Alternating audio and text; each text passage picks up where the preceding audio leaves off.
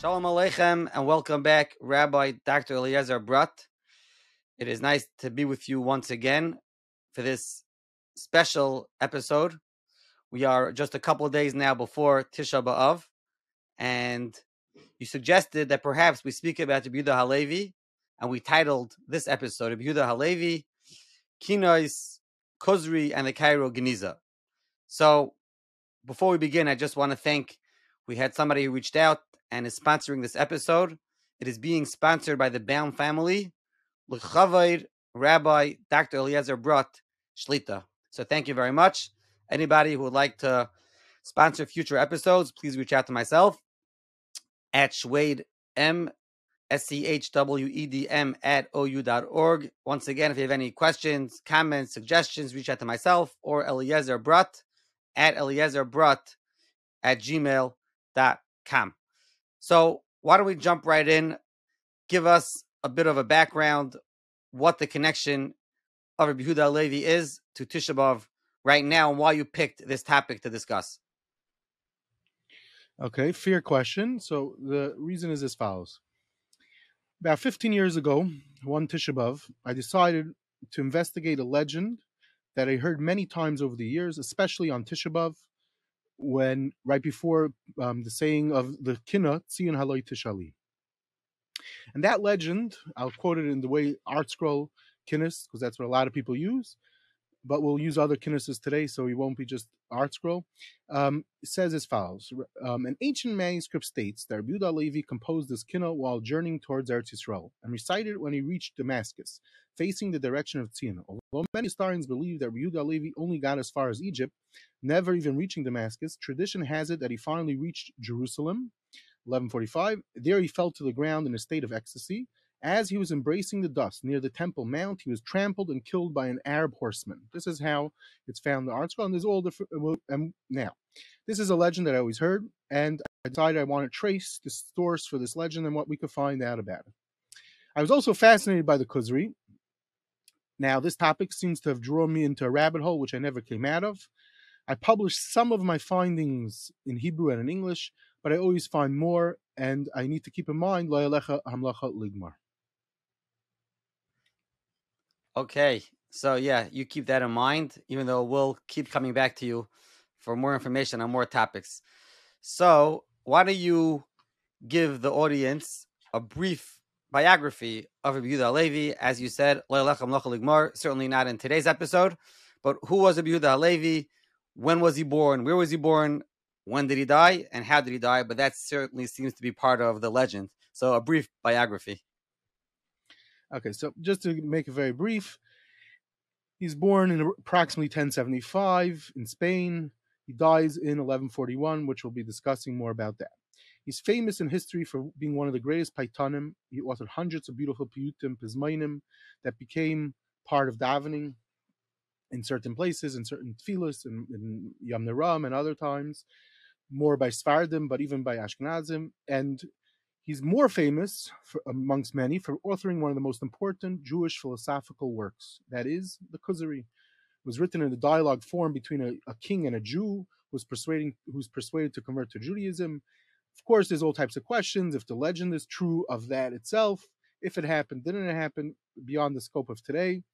Anyway, this Yid defends Yiddishkeit, dealing with many issues of philosophy and various mitzvahs, among other topics. It's, it's simply an incredible work. It has withstood the test of time, and it's worth reading and learning properly, very, very carefully, till today. It was written by Rabbi Yehudah Halevi in Arabic, but it was translated after he died in Hebrew, in, to, it was translated from Arabic into Hebrew in eleven sixty-seven, approximately, by Reb Tibon, one of the famous translators of, of many philosophical Sfarim. And it had tremendous impact on Machshava throughout the generations. Now, just to mention, L'mashal, there's a quote found in the Sefer Taisis Meiser Rav that the Gra said about it, that you should learn it, because he was Kaddish V'tar, and Ikre Emuna Yisrael Tluimba. Such a quote, powerful quote.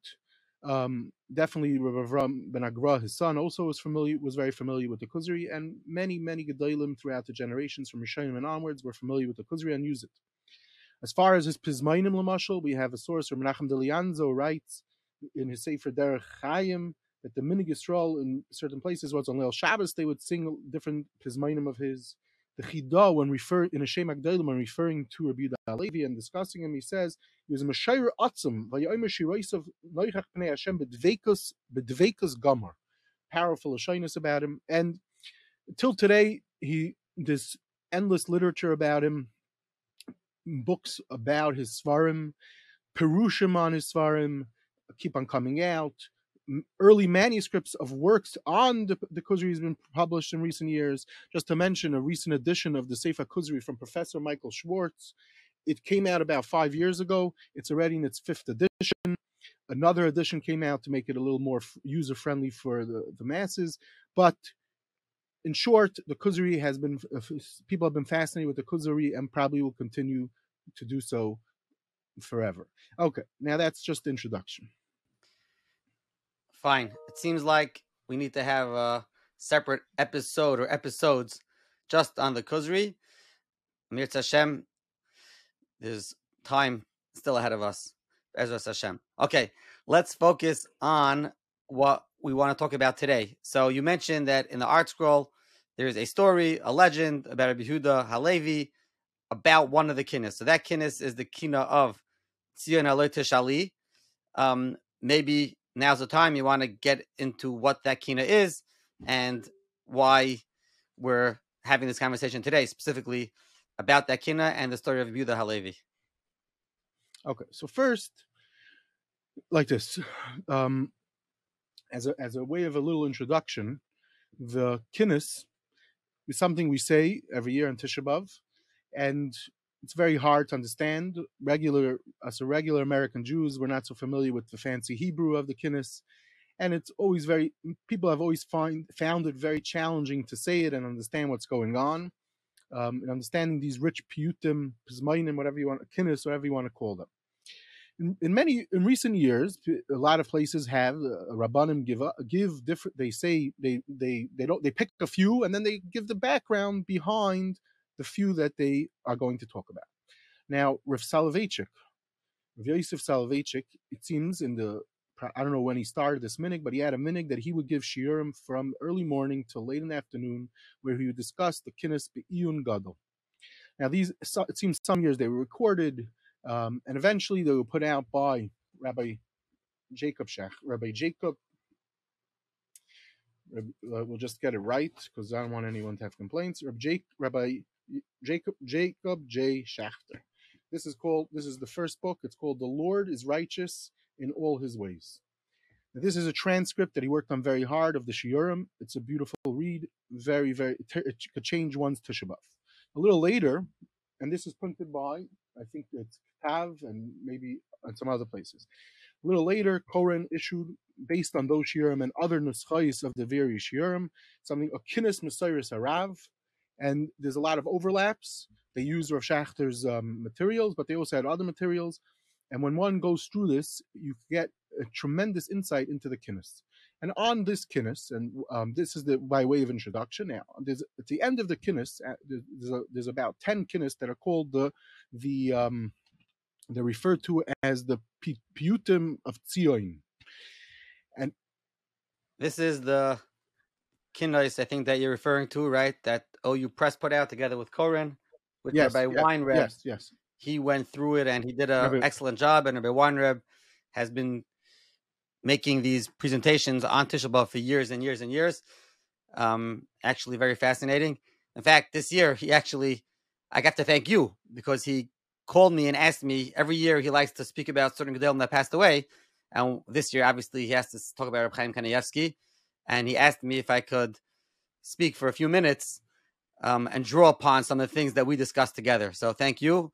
And anyone who tunes in will see a short presentation regarding about Reb Chaim. Again, like we said, we're not here to be Masper Reb Chaim, but the perspective of his Svarim. So So those, so these Kinnos, it's a it's a credible, it's a very worthwhile buy if someone to go th to go through on Tisha B'Av, even not during Tisha B'Av now. Or Soloveitchik in the in the Kinnah, uh, it's it's called on the Kinnah on Kinnah number thirty-six. So we begin saying about the Tzion Haloi Tishali of Rabbi Yehudah Ha'Levi, and some of the aspects we'll get back to throughout the, the presentation today. But he says like this: He says, this Kinnah reflects the principle in Rabbi Yehudah Ha'Levi's important philosophical work, the Kuzari, that the land of Eretz Yisrael is unique not only in a metaphysical sense, but in a natural sense as well. The air is clear and charged with Ruach HaKodesh. Nature is more beautiful and magnificent in, in Tzion than anywhere else. The rain, the soil, the stones are all physically different in the land of Eretz Yisrael. When the Torah describes the land of Yisrael as being a land of flowing with milk and honey, the intent is that there is a unique quality in the nature of the land itself. Then he goes on, and he says, Rabbi Yehudah Ha'Levi was in love with the land of Eretz Yisrael. While there are many pilgrims who traveled to Eretz Yisrael, none expressed their love for Israel as passionately as he did. For example, the Rambam, he mentions the land only once in Meir Nevuchim. The Rabbeinu Bachai, in his classic work, Chavis HaVavos, doesn't talk about Eretz Yisrael at all. Now, we know the Ramban was a Merdeka lover of Tzion, but Rabbi Yehudah Ha'Levi was perhaps the most Zionist, as Rebbe Soloveitchik says, of the Torah scholars of the Middle Ages. He says that Ramban described his love for Eretz Yisrael in halachic terms, which are familiar to us, but Rabbi Yehudah Ha'Levi expressed his passion somewhat differently. Basically, Rabbi Yehudah Ha'Levi lived in a comfortable existence in Muslim Spain, where he was well connected with the government and was held in high regard. This is something we'll return to soon. Anyway, just to conclude, one last point about this Kinnah is Rav Soloveitchik says a fascinating insight. He said that these Kinnahs, which are about ten, which is how we're Messiahim Kinnahs, is an important aspect of Tisha B'Av. There are two elements of the observance of Tisha B'Av. One is we say the Kinnos, and it's to remember is to remember the destruction. But there's another aspect, which is to remember the magnificent prior to the destruction. Up to this point, when we said Eicha and Kinnos, it was focused on the first element, the destruction of Eretz Yisrael. But then it shifts, and we discuss about before the Churban. And that's what these Kinnos, they discuss in glorious terms the beauty and holiness of Jerusalem and the wisdom of her people. Now, this second element is necessary because in order to appreciate the magnitude of the Churban and what was lost, we have to be familiar with the beauty of the Beis HaMikdash and, Jer and Jerusalem before the disaster occurred. Just to conclude, this is reflected in Halacha, says Rav Soloveitchik, with Rabbi Yochanan and Zakkai, when he talks about different aspects of, um, let's say, by Lulav, we take it seven days to Zeichel HaMikdash. This is to show us that there's, there's different aspects. Certain types of Zikaron HaMikdash, re remembering of the temple, arouse Simcha and not Avelus. And this was his goal, to expert in um, not Zeichel HaKorban, Zeichel HaMikdash. Okay, Al Kopanim, for this, for Rabbi Soloveitchik puts down, and he goes through the Kinnos, unbelievable, um, all types of Lashonis, pages and pages. It's, it's Kedai just even to read those few pages about it. And just to conclude with a Lashon, when he talks about it, he says, Rabbi Yehudah Ha'Levi, he wrote poetry beautifully. He was a Jew who loved Judaism. Basically, and so this is, so these Kinnos are very important, and Rabbi Yehudah Ha'Levi is the first, and then the next few are sort of copying Rabbi Yehudah Ha'Levi's um, Kinnos. Now, the question is, Rabbi Yehudah Ha'Levi, why did he write this? Did he write it for Tisha B'Av? How did it get him into the into the Seder HaKinnos that we have? It's unclear exactly when this happened, but we could say with certainty that already um, uh, Avram Frankel has an article, and another and other people have noticed that in Machzairim from, let's say, twelve seventy-two and the thirteen thirties, even different Machzairim, and he lists out a bunch of them, in Ashkenazic circles, they took this piyut, that we don't know why, when we're going to discuss when Rabbi Yehudah Ha'Levi might have said it, but it might not have been for Tisha B'Av even, and it got put into the Machzor, and so much so that the Merami Rutenberg is one of the next um, is one of the next Kinnos that we say on Tisha B'Av. He's copying Rabbi Yehudah Ha'Levi's Kinnah, who's also from Ish Ashkenaz. Less than a hundred years later, he dies, so we see that it got accepted pretty fast, and it's said as part of the Kinnos. Maybe before you go on, I know, I'm sure this is a sugya on its own. Maybe a drop of a background, basic, when the Kinnos were put together and where were they put together from? Is there, can you give anything on that? It would be too far out of the presentation today, but I do think on Svarim Chatter, um, Nachi had someone uh, talk about it maybe last year or two years ago um, to give some type of inter uh, to give some type of back basic background, but that's way, we're going to be going on too many tangents as it is, so to do that is way too tangents, too, way too many tangents. Whereas I call it tangents and tangents into tangents. Okay. Anyway, so Ad Kan, this is the first um, um, part. Basically, it becomes accepted. It's in the Kinnah, and we say it. Basically, everyone says it. I think even people that make a very short, that cut out a lot of the Kinnos, they like to say this Kinnah, and we'll, we'll be discussing some more aspects with it as we go on. So you mentioned there's a legend, and you want to tell us why are you suggesting it's only a legend? I mean, I guess I could ask the question pretty bluntly. It's pretty clear in Art Scroll that's what happened. Um, I'm sure it's written in other places as well. So take us take us behind the scenes over here.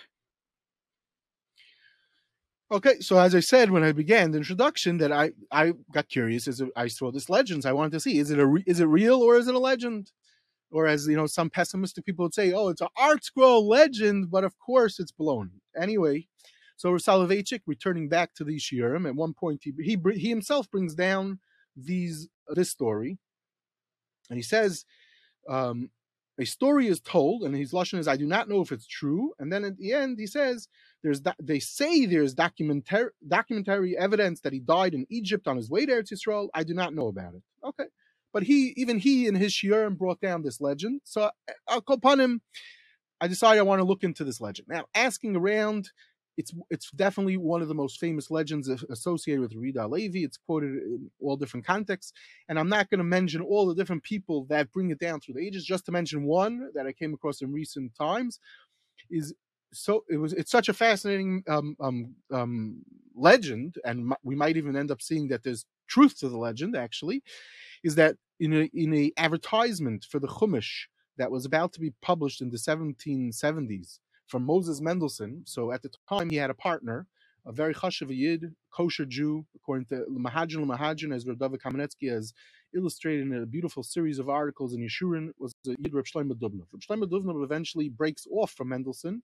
That's not the parsha of today's discussion, but they put out some samples of how the pirush is going to look to get subscribers, and in the back they had a few extra pages. So, so Shlomo Dubnov put in a pirush on the piyut, and he brings down this legend.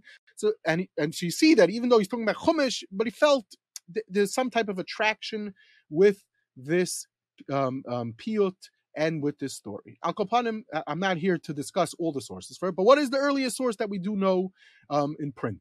So the source for this is is the famous Sefer, which is known as the Sharsheles HaKabala. Sharsheles HaKabala brings down this story, and it's first printed in approximately fifteen eighty-seven. And he says that he has a Kabbalah from an old person, that when he comes to Yerushalayim, he did Kriya, and then he was doing, um, as he said, he was bowing down and everything. And in short, while he he said a Kinnah that he, which was Tzion Haloi Tishali, but not that he then made up the Kinnah. It was, it sounds like he already had this, you know, and Eretz Yisrael was always on his mind, we know. And then a, a Yishmaeli, an Arab, comes, and because he saw his great Veikos, he tramples him to death. This is, and, and now it becomes so accepted in the major um, from um, historical works of great Gedolim, such as the Kairei HaDoros, the Seder HaDoros, and Rabbi Yosef Schwarz and Tuvos Haaretz, and numerous, numerous other people. It's brought down as a given that this is the story. Okay. Now, in general, just to, uh, not to go into either, the Sharsheles HaKabbalah already, the Chida writes, and numerous and numerous numerous sources say we don't trust a lot of the material found in the Sefer. This it's um, full of mistakes. There's even, I think, a lashon. Let me see one second what the lashon is. Um, so much so what there's some there's one lashon, early lashon, says ein mevi raya min hashaitim, but um, the Chida does not use such a strong lashon, but he uses a pretty strong lashon um, um, also against the Sefer. However, some have people have said that even if you could say that there are problems with the Sefer, so but you have to understand that a lot of times there still could be sources for some of the things that he said. So not that everything is wrong, maybe a lot of things are wrong, but you still have to take in value. You have to you have to evaluate each thing legufay shel davar. Okay, but so. So that's the first source, and as I said, it gets it gets accepted through that. So, Mirz Hashem, today we're going to discuss tracing a little bit through different ways if we could see anything about the story. Now, who? So, as I said, um, right, and this is many times people already said the story can't be true. One such person was a great, tremendous person, Matisyo Strashon. Matisyo Strashon, the great son of the Rashash. Already at the young age of nineteen, he's already married for a few years, and he's already incredible. And he's writing letters, and in the letter he has a three-page passage where he deals with this story of the Shevet Yehuda, the story of the Sharsheles HaKabala, and it's an incredible just to read his Yeda and everything under the sun and how he's doing it. We're talking about, but we're not going to go into every aspect of it. Where do you find this, these letters to read it? So, so if one wants to read it, there's a collection of some of his writings was printed by Meister of Cook called Mivchar Ksavim. So in the Mivchar Ksavim, um, printed by Meister of Cook in the nineteen sixties, in page Reish Tes, um, it starts on page Reish Tes Vav, it goes through Reish Yud Zayin, it's three solid pages, tiny letters, where he goes in depth with every aspect of the story. But the, the, the, the and even this, the, he goes in tangents, he goes what I call tangents and tangents. He's one of the kings of this. He actually writes about it in a place somewhere that that's how he liked to write even. Um, and maybe I was influenced by it on some level, but he's writing like that. I talk like that. But anyway, um, and he did have, he had a tremendous impact on me, so I must, I, it probably psychologically somehow got from there. But anyway, one lesson that he says is, we know that at that time there were no Arabs, it was mostly Christians. Okay, but anyway, he he he um, is not so into the story because in this piece also, in other places, he's not very big fan of the Sharsheles HaKabala. A drop later, Shadal, who was very Isaac in Reb Yehudah Ha'Levi, who put out um, various manuscript material of his Piyutim, also says the story. He he writes more sharper, again, similar reasons that there wasn't um, Arabs already in there. A anyway, there's a lot of discussion. I'm not going to bore you with all the details of all the different aspects of of of how to how in depth they take apart this poor piece of this Messiah that the Sharsheles HaKabala brings down. But I'll say is as follows. The when we when we want to check into a story, we like to find other evidence that might suggest similar sources or other people. Reb Yehudah Ha'Levi is a beyond famous person, so are there other earlier sources about Reb Yehudah Ha'Levi that mention something about this when they talk about him? So we have, Baruch Hashem, we do have sources that mention Reb Yehudah Ha'Levi, because as Reb Yehudah Ha'Levi is very early on in the Tekufa Rishonim.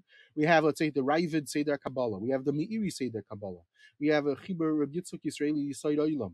And a few, and a, and a few, a nice few other um, works, and none. They all talk about Reb Yehudah Ha'Levi. None of them mention this this thing, which just sounds like it's something they would have. There are other sources that talk about Reb Yehudah Ha'Levi after he died, from his tkufa, people that knew him. They don't mention it. And just to mention one is there's a there's a Mordecai Tshuva from the Rajba, and the Rajba talks about Reb Yehudah Ha'Levi. I don't remember how I came across it at the time, but he talks about him in Mordecai Lashaynus, um and. He, again, he has a few lines about him, and he too does not mention anything about this story. I'm talking about people from Spain that would have heard about it, even though, yes, the Raj was a, is a nice amount of time after him, but it's not mentioned anywhere. Okay. But that's not necessarily a way to disprove a story, just because we have a few people that don't mention it. Okay. So, so, um, but we'll return to this. We'll return to a little more evidence if he actually gets Eretz Yisrael in a minute. Just to step back for one second, in this in this Messiah is when what part of the story is when is he writing this Kinnah?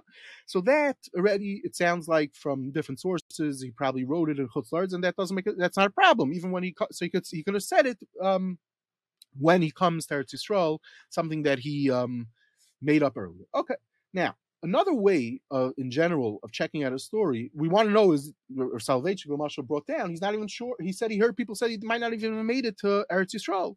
So, is there any evidence that he makes it to Eretz Yisrael from other? Forget about this story, this dramatic story. Is there any other evidence? So the answer is that for such a thing, we check is we check. We have lists from where Gedolim are buried and all over Eretz Yisrael. Everyone knows when you make a trip to Eretz Yisrael, one of the big things is you go, it's very important to go caver, um, caver hopping, as they call it. And many people go with different tour guides, and, and people always wonder, how do they know who's buried in each caver? And actually, there's a story be behind every one of these people.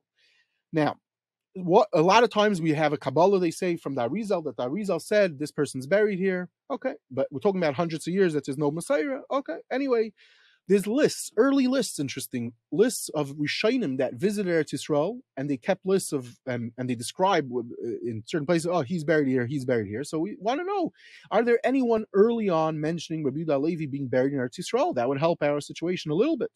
So there is an early um, travels from a Binyamin, um, Binyamin of Toledo, which he is, it's printed eleven seventy, which is pretty close to after the death of Reb Yehudah Ha'Levi. And he does say that in Tveria, he, um, he, uh, hold on one second, let me just see the exact Lashon. Some of, in some of the manuscripts of this Chibur, it sounds like he was Mevaker, the caver of Reb Yehudah Ha'Levi. Okay.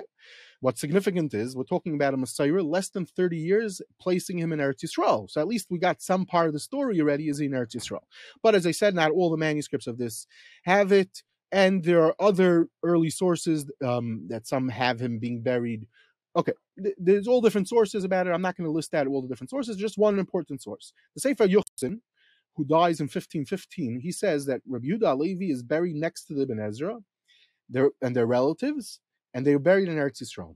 That's a fascinating thing. And so the question is, did Reb, even the Ibn Ezra get to Eretz Yisrael? But for that we'll get to maybe later on. But bottom line is, we have we have some Messiah, some sources that say Reb Yehudah Halevi is buried in Eretz Yisrael. Okay, and and. Um, there's actually a, a Genizah fragment found from the fourteen hundreds that also says such a thing. And there's a long list. I'm not going to bore you with all the details, but the sh point is we could, we do have sources that point to him being buried in Israel. So, so at least some part of the story might be true. So, okay, that, that's, um, I would say that's the first part of this um, presentation. Okay.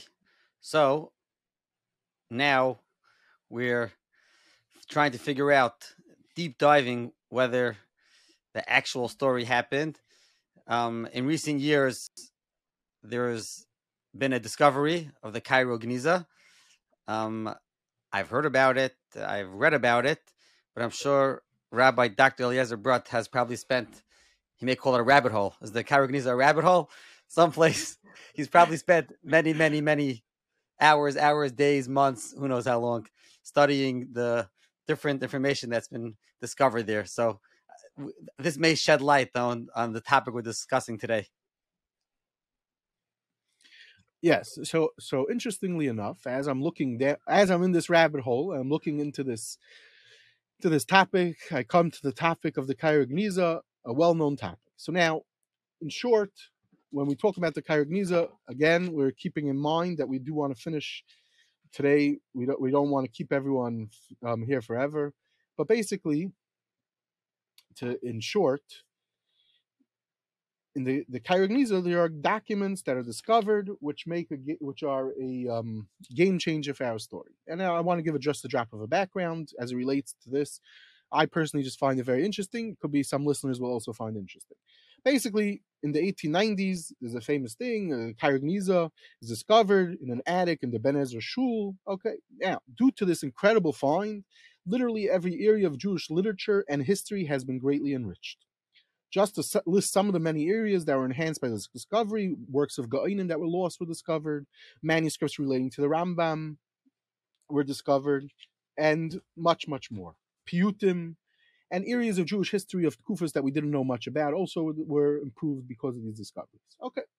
L'maisa, many people worked on it and are continuing to work on it as we speak. There's the Freiberg Project, there's all different things, Ein L'Davar Sof, to discuss all aspects. Now, someone wants to get a, a mamish, a, a regular layman's understanding of what went on. There's, there's a bunch of books. Here's one book I would say that I personally enjoyed a lot. It's called Sacred Trash from Adina Hoffman and Peter Cole, The Lost and Found World of the Cairo Genizah. A fascinating, light read, but makes it very, very interesting. Okay. Anyway, so there's this discovery, and this discovery rocks the world. You should just to understand, there's people today, even as far as people, Panemishers, Hasidim, that have been printing works of Goyim that they're discovering from the Cairo Genizah. Lost works of Reb Sadia Goyim have been coming out, and, and we're going to be hearing about more and more in, in the future still. In Kaivetz Beis Aaron V'Yisrael, that's a Hasidic journal from the Hasidim of Stalin. They put out, uh, recently, a bunch of pieces have been published from this Cairo Genizah by Yehuda Zeval, a Bayana Chassid. So it's, it's not only in the academic world, it's everywhere. Anyway, like long story short, they went through the Genizah fragments, and crazy numbers of fragments have been discovered, and they processed it over a period of, let's say, fifty, sixty years, and okay. A fellow named Shlomi Dov Goten in, in the nineteen fifties, he decided to ask, I guess at one point he was near where the, the fragments were. He said, do you have any pieces that maybe were not used or maybe not looked at? So he said, yeah, we have a bunch of pieces that were, were, which according to all the people that looked it up till now is garbage. We have place, so we didn't throw it out. You're more than welcome to look at it. This fellow Goten goes and he starts looking at it, and literally within minutes he finds material of, of the Rambam. He finds material of Rabbi Yehudah Ha'Levi, that letters that was lost, that no, that was missed up till now by people that had gone through sorting the materials. And slowly he does incredible works on the Genizah, and he realized that through this material that he found in the nineteen fifties, so it was kilo a rediscovery of the same Genizah fragments, what was deemed to be garbage, he chapped as beyond important, and he was able to create, the, to discuss a few hundred years worth of the world of every aspect of life in this period of time. And, they, for example, he used to say at breakfast, his kids would hear from him, Um, he would say the stories that he discovered. He would find up as a story from a piece of a fragment, and then he'd say, okay, but I don't know what ever happened. A few months later, he'd find another fragment, and he was able to put together different stories from all these different pieces of these materials that were deemed to be garbage. Anyway, I, I'm, I'm just I'm cutting to the chase. One of the people that he found a lot of material related to in this Genizah, in, these, in this material was of Rabbi Yehudah Ha'Levi. So much so, he always dreamed of putting out a book. He published articles of some of this material, but he did never put out a book about it. Um, however, Moshe Gil and Ezra Fleischer, two great professors who worked a lot in the Gaonim and, and Genizah materials especially, put out one such book based on fifty such documents relating specifically to Rabbi Yehudah Ha'Levi from, from this Genizah material. In the nineteen, in the two thousand, um, approximately ten years ago, Mordecai Akiva Freeman revisited those fifty documents that they put out, and he published approximately one hundred documents relating to Rabbi Yehudah Ha'Levi. On some, in some level, it relates to Rabbi Yehudah Ha'Levi. We say not every letter is written by Rabbi Yehudah Ha'Levi, but Rabbi Yehudah Ha'Levi is an important figure in these letters also. So what happened is like this: they put out a fat volume, I would say six, seven hundred pages, and then came up and they anal they. So first is like this: the documents are in Arabic. They transcribe the documents into Hebrew, and then they analyze and have Torah to explain what's what's going on in these documents. And it's fascinating what we're going to see in these documents. Comes on Mordecai Akiva Freeman, and he goes through, discovers more documents, and he puts out, just to understand, two fat volumes of material, revisiting, reanalyzing with better kalim, figuring out, and the Dairish called Tag Shebet Tag, literally of everything going on in these things, and this unbelievable parshas relating to Rabbi Yehudah Ha'Levi and more that one could learn from in these documents. Now, I'm obviously not going to bore um, today with all the finds and all the different things. Just to mention one thing that, that comes out is, why did Rabbi Yehudah Ha'Levi even write the Kuzari? For us, the Kuzari is considered one of the most chashuv of the things that ever came out. Interestingly enough, he did not look at it as such a significant um, um, sefer. And one of the letters, hold on, let me see if I can find the Lashon right now. Um, Okay, I'm going to have to quote it. Anyway, it's a translation because I, I can't read no Arabic. But anyway, something to the effect that he, a friend of his found out about this chibur of his. He said to him, why didn't you tell me about it? And he's like, eh, it's nothing. What was, he, he, me say he was mityaches to this chibur that he wrote. Because we like, okay, whatever. And he says, you'll, you'll be, I'll show it to you, no problem. You'll see that it's nothing special. Um, it was in response to requests by someone who was, in, um, because of some Kfira and everything. And of course, this letter is analyzed to death, translation of every single word. One has to understand, this is written in Arabic. So what these professors have been arguing about is deals with, you have to have a major understanding in Arabic of, of the medieval period of time and what it means and every nuance. Okay, anyway, bottom line is, from these documents, we learn as follows. We learn about Rabbi Yehudah Ha'Levi, that he was he was a major, he was a he was a doctor, he was a tremendous chashuv Talmid Chacham. He was very close. He might have been a Talmud of the Rif. He was a close friend of none other than the Rimigash. Um, and and everyone was fascinated by this person. He comes to visit Mitzrayim, and everyone wants to have him at their house. And they talk about him as a Meirdik Yireh Shamayim. It seems everyone chapped. We're talking about a tremendous, tremendous Oved Hashem.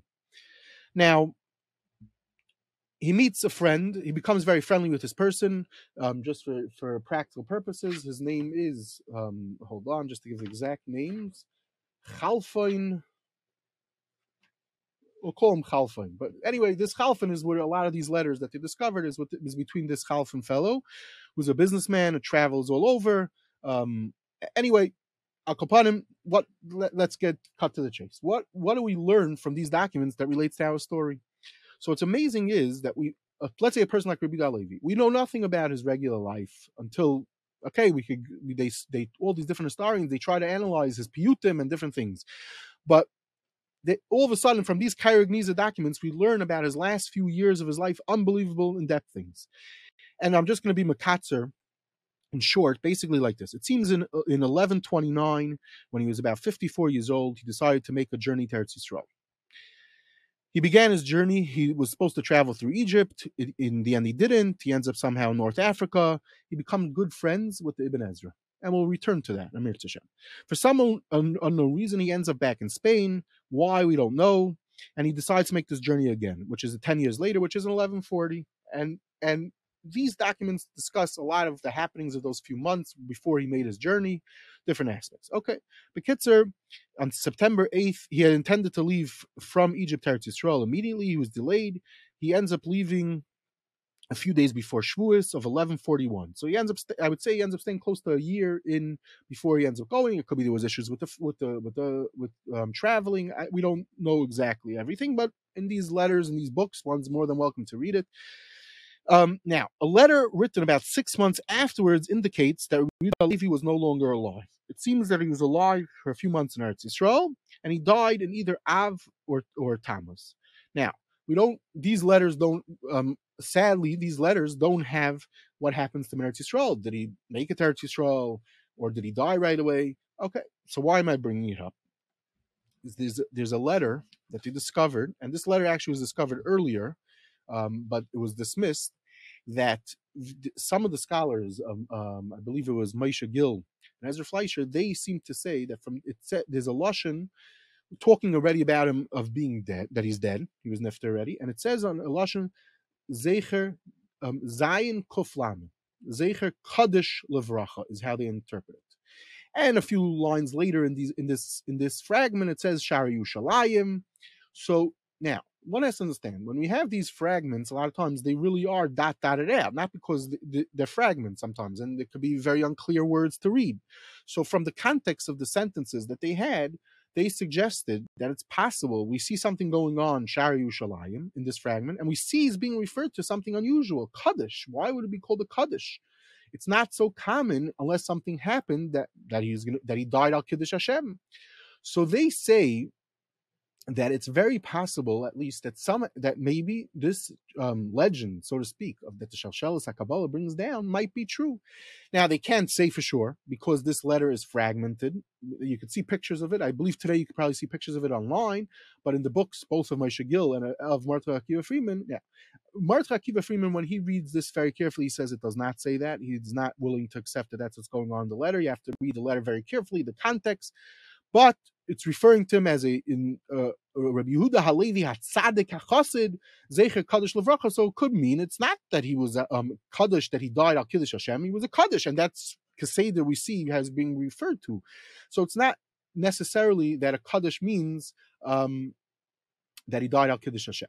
But the point is that sometimes people are pessimistic about letters, uh, about legends, and here we see that there's a possibility from the discoveries of the Cairo Genizah, from this letter, some of, some of even the academics, who a lot of times are more skeptical, they're willing to suggest there's a possibility that there might be makam for this legend, um, um, but now we no longer could call it a legend. We have some we have some possible proof. So first of all is that he gets to Eretz Yisrael. It sounds like from these letters that he got to Eretz Yisrael. So we now have evidence he got to Israel. Besides the Yuchsin and the different Makairis, if he's buried there and or not, we now have some more concrete evidence that he's there. And there's a possibility in this in this fragmented piece. Um, some people are willing to accept that he does make it to Israel, and maybe that there is story behind. Um, there is some truth to this story. Okay. Anyway, I'm I'm not going to go into all the Lashonis and all the Yukim of the different professors how to, how to do it, but that's Um, one aspect um, relating to this. Okay, now, um, but there's a, there's a let's um, step back a minute and uh, ask a greater question. Why does Rabbi Yehudah Ha'Levi go to Eretz Yisrael? L'maisa, it's almost unheard of during that period of time for anyone to go to Eretz Yisrael. No one goes. Even a little later, the Rambam goes and he leaves pretty much right away. The Ramban is a little later, and Ramban barely found the minion, but Rabbi Yehudah Ha'Levi, it seems to be so central to his um, um, being as a person, so to speak. Why did he go? So some people say it has to do with um, um, he wanted to daven at the Kvarim, which it sounds like even in, the, in this Kinnah Tzion Haloi Tishali talks about. Okay, but he, it sounds very clear he was planning on living there. So it's not just the daven at Kvarim. And and you have to understand, there was a major sacrifice on his part. He was a very successful person, a very famous person. Um, why was he going? Anyway, so different suggestions have been given. One suggestion was by Rabbi Yehudah Ha'Levi. He writes that um, since at this time, Jews were very down, especially about Eretz Yisrael, he wanted to reawaken love for Eretz Yisrael, even though it was dangerous to go to time. And it's, he seemed that many, try, he says maybe many people probably tried to convince him not to go. He still gave up everything, family, friends, and a comfortable lifestyle to go. And it, so even if the story of the Sharsheles HaKabala is not true, but he was Mekadesh Shem Shamayim by actually going, because he was one, probably one of the first great people to actually go.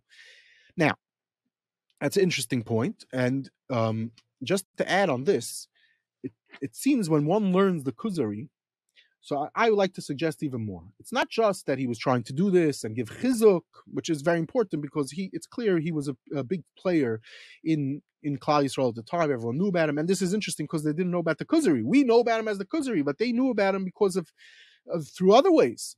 Um, as I said, in all over Mitzrayim, when he's there, there, everyone knows about that this guy is this incredible Paita and whatever. And this is before YouTube, and you know, he didn't have followers on Facebook or wherever else there is. Okay, anyway, so I I, I want to take this a drop further, and that is based on, I'm fond of quoting from Reb Zevin. Reb Zevin has a sefer, Lara Lacha. In the sefer, he has a piece where he turns the Kuzari and he deals with him as an ish halacha. We know, everyone knows, the Kuzari is a sefer, a philosophical sefer, so to speak. But there's a lot of halacha in the sefer. If one reads it very carefully, you can find all different things. And the Reb Zevin has, shows how certain pieces of his became our negel halacha. And I'm going to talk more about this momentarily. But as far as Eretz Yisrael goes, so Reb Yehudah Ha'Levi, not only was he a person that was an Oyev Eretz Yisrael, and he told, and it shows in his Sefer Kuzari and in his Piyutim, it's ne he held that one has to go to Eretz Yisrael. If one looks very carefully at his at the pieces, it's in the end of Maimer Chamishi, I think it's Ois Chav Gimel Chav Daled. He he uses Lashonis that even though it's a sakana, one has to go to Eretz Yisrael.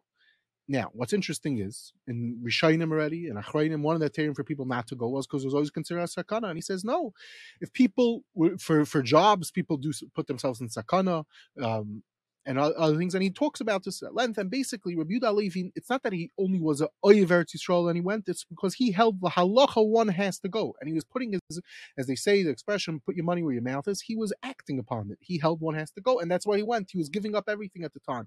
He was giving up a comfortable life, and as I said, he was a very famous, very successful person, and he went, and there was nothing going on there. It's not like today you make aliyah and you know you have different places. Okay, I live in Ramat Beit Shemesh, so you have to throw out Ramat Beit Shemesh. No, he was giving up everything. To not, to, there was nothing there, but he was such an Oyev Eretz Yisrael, and he held that halacha one has to go. So I'm building off this Reb Zevin that it's a, that not that Reb Zevin that that the Kuzari was also ish halacha, so halacha he held to go now, and that and so much so that this piece, interestingly enough, I recently came to this piece of the Kuzari, the Chavis Yarn is, is an incredible sefer Mivchar Ksavim, and Art Scroll he brings it down. It's not clear what exactly he wants from it, but he it seems like he's he's. And using it that about dealing with if it's a sakana and travel, et cetera. But the point is that it's Reb Yehudah Ha'Levi with Eretz Yisrael. So this, the, the, if we go back to, it comes out Reb Yehudah Ha'Levi was an ish Eretz Yisrael. He but he went to Eretz Yisrael. He made aliyah, so to speak, and um, because Stami held the chashivas of Eretz Yisrael, which he deals with, and also because he held Allah one shigar Eretz Yisrael. Now, I want to just to at this point just to discuss one Nukuda, just to elaborate very briefly, which I'm saying Reb Zevin says, you know, showing him as in the light of ish halacha. So I came across a very interesting thing in the sugya of date lines. So first of all, the the Kuzari is quoted by many different people, even the Lamash, even the Rambam quotes him in Shuvas, and the sugya of the date lines, um, which is an incredibly complex sugya and rocked the world different times, especially. Um, When the Mir Yeshiva was in Shanghai, it was a very famous topic, and all different Rabbanim got involved, but it was already discussed, different aspects were discussed earlier. So one of the famous people involved with the Shiloh was the Chazon Ish. And throughout the country, he wrote a country called Kuntris Yud Cheshois. And throughout the countries, I believe he quotes the Kuzari something like twenty times. Now, and it's clear, it sounds like he's using the Kuzari as a halachic source. Interestingly enough, some of the people that discuss the sugya of the date lines, they, don't, they hold not to bring a raya from the Kuzari because he's not an ish halacha. Now, happens to be, when we learn, when you learn through the Sefer Kuzari, you could see that this he was he was holding in the sugyas, he knew what's going on, doesn't need maya skama, so to speak, but he was, as they say, ganz fine. But we now know through the Cairo Genizah, he's very close to the Rimigash, et cetera, um, et cetera. Now, the Chazon Ish, what I like to point out is as follows: the Chazon Ish had to hold that he's an ish halacha lishi tasai. What in the world am I talking about?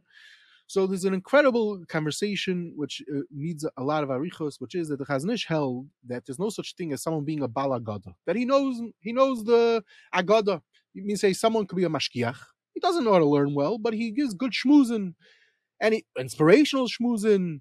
The Chazon Ish was very scared of such people. He held those people are dangerous. You have to be an ish halacha, and in order to, and only could a ish halacha be an ish agada, but you can't be just ish agada. And it's a very big um, conversation. It relates to a lot of different things. It relates to Chazon Ish's tainus on Musar, possibly on Chasidus. Um, there's these pieces of the Chazon Ish that were edited out of the Emunah B'Tachin, and not everyone accepts the Chazon Ish, um, um, but the, this is the Chazon Ish's opinion. So the Chazon Ish l'shitasa, if he's using the Kuzari in the Diyun of Datelines, is because he held no, there's no such thing as if someone wrote a classical work in philosophy and he's a Chashuv Yid, he's Eiver Hashem. No, no, he must be that he is a Ish Halacha. And, and, and now, so going with that, the Kuzari out to Ish Halacha, he held, now it could be it's a, it's a, not everyone agrees with it in the sugyas of Mitzvahs Yishuv Eretz Yisrael and making Aliyah, but he held one has to go, even if it's Sakana, and this is what he talks about in his, in the, the Kuzari talks about in his Sefer. So this is a Ha'ara of mine. You can take it or leave it. I have no problem with someone argues on it. Okay. So Ad Kan, this is the story. This is the legend. And as we're saying that there's um, something be that there's something behind the legend. Okay. Um, so we're basically saying that it's just because it's Art Scroll, it's not a problem, and there might be truth to the story. There might be truth, even though you didn't bring Rias to every single point of it, right? Every last detail, right? But right. The overall concept. Okay. Right. So just. I mean, off on a tangent that drop, you know, we talk about Rishonim. I'm sure this is a sugya on its own. Every person who lived in the generation of the Rishonim was a Rishon who we rely on lahalacha. I'm sure that's also a topic of discussion.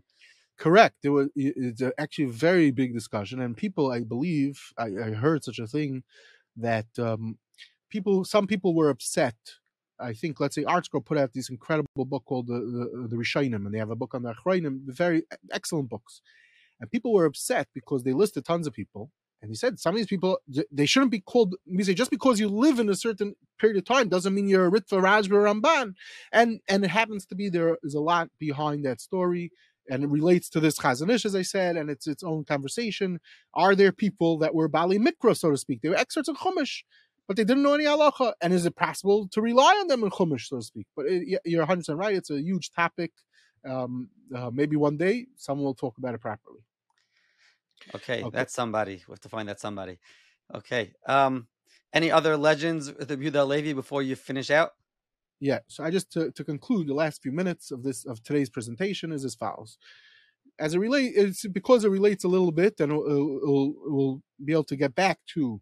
With the Cairo Genizah drop, um, as follows. If you look, there's a in, again going back to Soloveitchik, where he has these shiurim that he gave on the Kinnos. So one of the one um, he mentions something to the effect like this. Let me see if I can find it.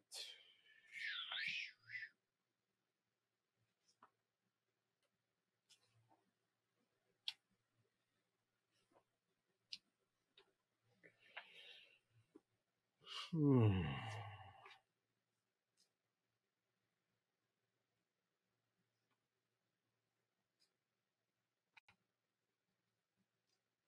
Oh, legend has it that Reb Avram Ibn Ezra was the son-in-law of Reb Yehudah Ha'Levi. He says like this: when I was a little boy, I was told that Reb Yehudah Ha'Levi was writing a poem, appeared, and did not have time to finish it. So he left it on his table. In the meantime, he left the house, and Reb Avram Ibn Ezra came home, looked at it, took a pencil out of his pocket, added something to it. When Yehudah Ha'Levi came back and saw the edition, he became to, determined to find out who had written it. He finally concluded that Avraham Ibn Ezra was the only person in the world who could have done it, so Avraham Ibn Ezra married Yehudah Ha'Levi. Okay. Soloveitchik brings down that in one place in his commentary in Chumash, the Ibn Ezra says, Yehudah Ha'Levi, may he rest in peace, asked me, so he obviously knew him very well. This is what Soloveitchik says. So the question is, is there any truth to this legend? And what's the source for this legend? So we're not going to go into a deep dive, as you called it uh, correctly, into this legend just, just mentioned. Once again, who's the earliest source? The Sharsheles HaKabala. Okay, uh-oh, so we got to get worried. Of course, um, and like everything else, there's different versions of this story and different aspects of the story, and they say similar story with Rashi, and okay. Like everything else, Baruch Hashem, there's a sefer written about the piyut. This, the way the story goes, it was a specific piyut. The piyut Mika Meicha Adon Chasadecha that Sfaradim have a minute to say on Parsha Shabbos Zachar. Of course, in the past few years, a book came out all about this piyut and deals with this legend. Um, it's called Mika Meicha from a fellow. Let me see if I can find his name. Rabbi Yisrael Baramoish Eliyahu. A nice small country, and he deals with this legend. He he basically discusses if it can be true, not true. Anyway. Fine, but bottom line is they were very close. This is clear, and he's quoted a bunch of times in his writings. In Ibn Ezra's writings, something I think someone quotes maybe even twenty. This is discussed by Naftali ben Menachem, who was very Isaac in Ibn Ezra. Okay, now does why is this Nageya? Is does Ibn Ezra make it to Eretz Yisrael? So I had mentioned earlier a sor one of the sources when we were discussing the different lists of the of who's buried where the. Um, The Yochsin brings down that they're that they're related, and they're kvurim biyachad, and there are other sources that say such a thing. So it sounds like he made it to Eretz Yisrael or Yehudah Ha'Levi, um, Ibn Ezra. Interestingly enough, recently there was an article written by Professor Uriel Simon, one of the world experts in Ibn Ezra, and it was incorporated in one of his recent books on Ibn Ezra um, called Diyukan Shel Parshan. He has a whole chapter is why didn't. Rabbi Yehuda, why didn't he, Ibn Ezra, go with Rabbi Yehudah Ha'Levi? And he has a whole discussion based on these Cairo Genizah documents and incredible Yedias in, in the Ibn Ezra's story um, and dealing with, and he says it's better that he, if he would have gone, we might not have been Zaycha to have what we got from the Ibn Ezra, and he documents this in his article. But but it could be that at the end of the day, he, as I said, is the Yochsin and there's other sources that he is buried in Eretz Yisrael. So even though he might not have been his son-in-law, but he definitely knew him. They seem to have a close relationship, and this is doc this is actually yes documented. Now, just to mention one last, uh, two last nakudas about this, and we'll and we'll finish. We'll conclude. So we already mentioned that in the in the Genizah, from the Genizah fragments and other materials, we know they met also. So it's besides for the um, it's besides for that they met and they had a close relationship, as it's known. Ibn Ezra quotes him, as Ezra Soloveitchik says, one time, but it's much more. Okay, now, interestingly enough, again, in the early sources of Rishonim that we have, like the Ravid, say the Kabbalah, the Miri, say the Kabbalah, when they talk about them, they don't mention that there's any relationship between them. Starting later on, uh, maybe the Abarbanel might be the, the earliest source, or Bazari Menadaimim, others, they do start mentioning it, that there is a connection between them. Okay, now the Sharsheles HaKabala, his story gets accepted by certain Makairis, such as the maybe the Seder Dairis and others. L'maisa, l'mashal, um, Nechavis Yar, he when he talks about the story, he says because of who?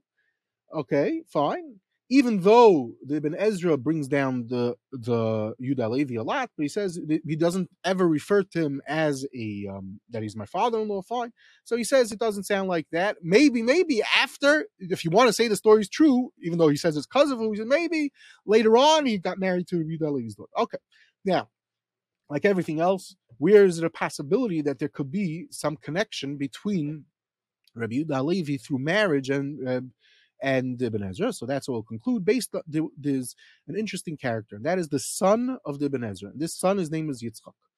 Now, this Yitzchak was an interesting person, seems to be. He was also a great Paitan, and it's clear from the documents that he was close also with Rabbi Yehudah Ha'Levi.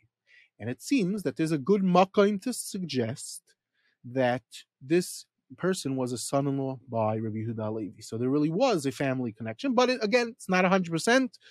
It's still ongoing, as they say.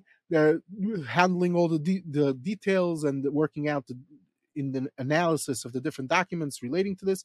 Now, this person was a Paitan. Sadly, there is a source that says supposedly at one point this Rabbi Yitzchak went off the derech. also um, questionable.